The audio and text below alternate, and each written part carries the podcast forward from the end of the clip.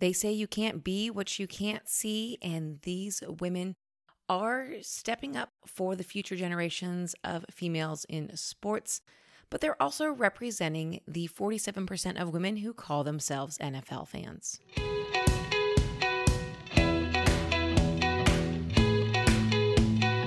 This is Sports Curious, presented by Last Night's Game, and today we're talking about one of my favorite things, dynamic women. That's right, we were talking about women leading the N F L. And like many other professional sports leagues, the N F L has seen an increase in women in leadership roles, but there is still plenty of room to grow. In the twenty twenty-one season, women made up thirty-eight point eight percent of the N F L league office, twenty-five percent of the team's senior administration, three percent of teams' C E O and presidents, and only one point five percent of teams' assistant coaches. Let's dive right in and meet those ladies who are leading the N F L. Amy Trask became the Oakland Raiders chief executive and first woman of that rank in the N F L in nineteen ninety-seven. After nearly thirty years with the team, Trask now serves as an analyst for C B S. In an interview, Trask recalled a story about a reporter asking her Hall of Fame offensive lineman Gene Upshaw what it's like to have a girl on the team. Upshaw replied, "She's not a girl, she's a Raider."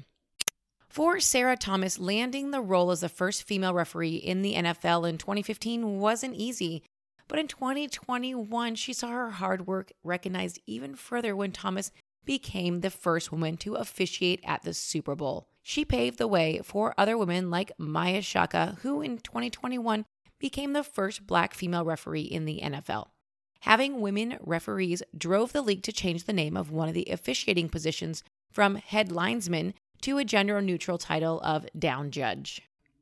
Move over Jerry Maguire, Nicole Lynn is here. Lynn, who is thirty-three years old, became the first Black woman to represent a top five N F L draft pick. Before the draft, she took to the internet to figure out what other women agents had worn to the draft, and she found no inspiration because only two women had ever previously represented players in the draft.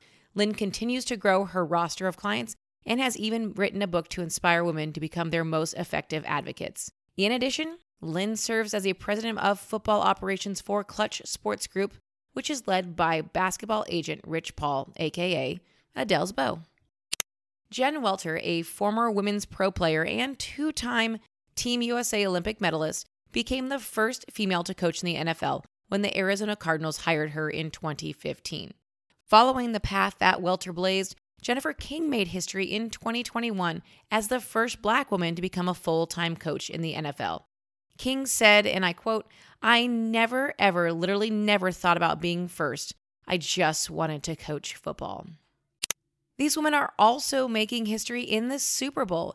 Katie Sowers became the first openly gay female full-time N F L coach in twenty twenty-one and the first to coach in the Super Bowl.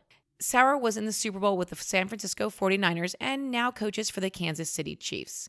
Tampa Bay Buccaneers Lori Locust and Maral Javadifar were the first female N F L coaches to win a Super Bowl when they coached for the Tampa Bay Buccaneers.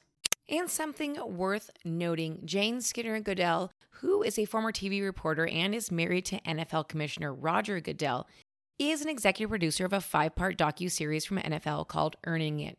It highlights some of the most powerful women working in the league.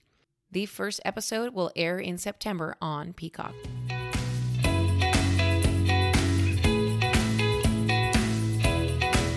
Well, that's it for this week. Thank you so much for joining us.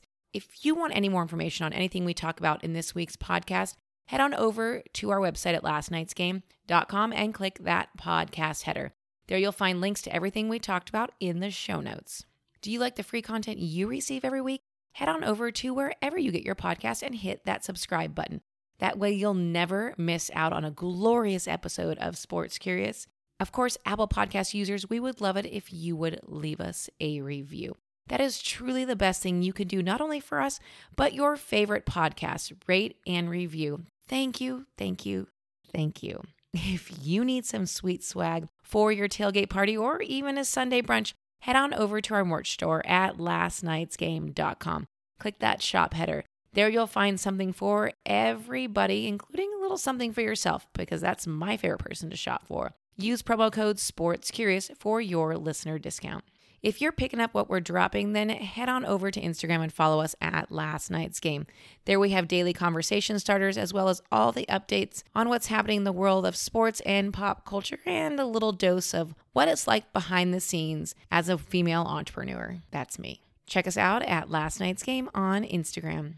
Well, that's it for this week. Thank you so much for joining us. We look forward to seeing you here next week for another episode of Sports Curious, where we talk about N F L players' secret talents.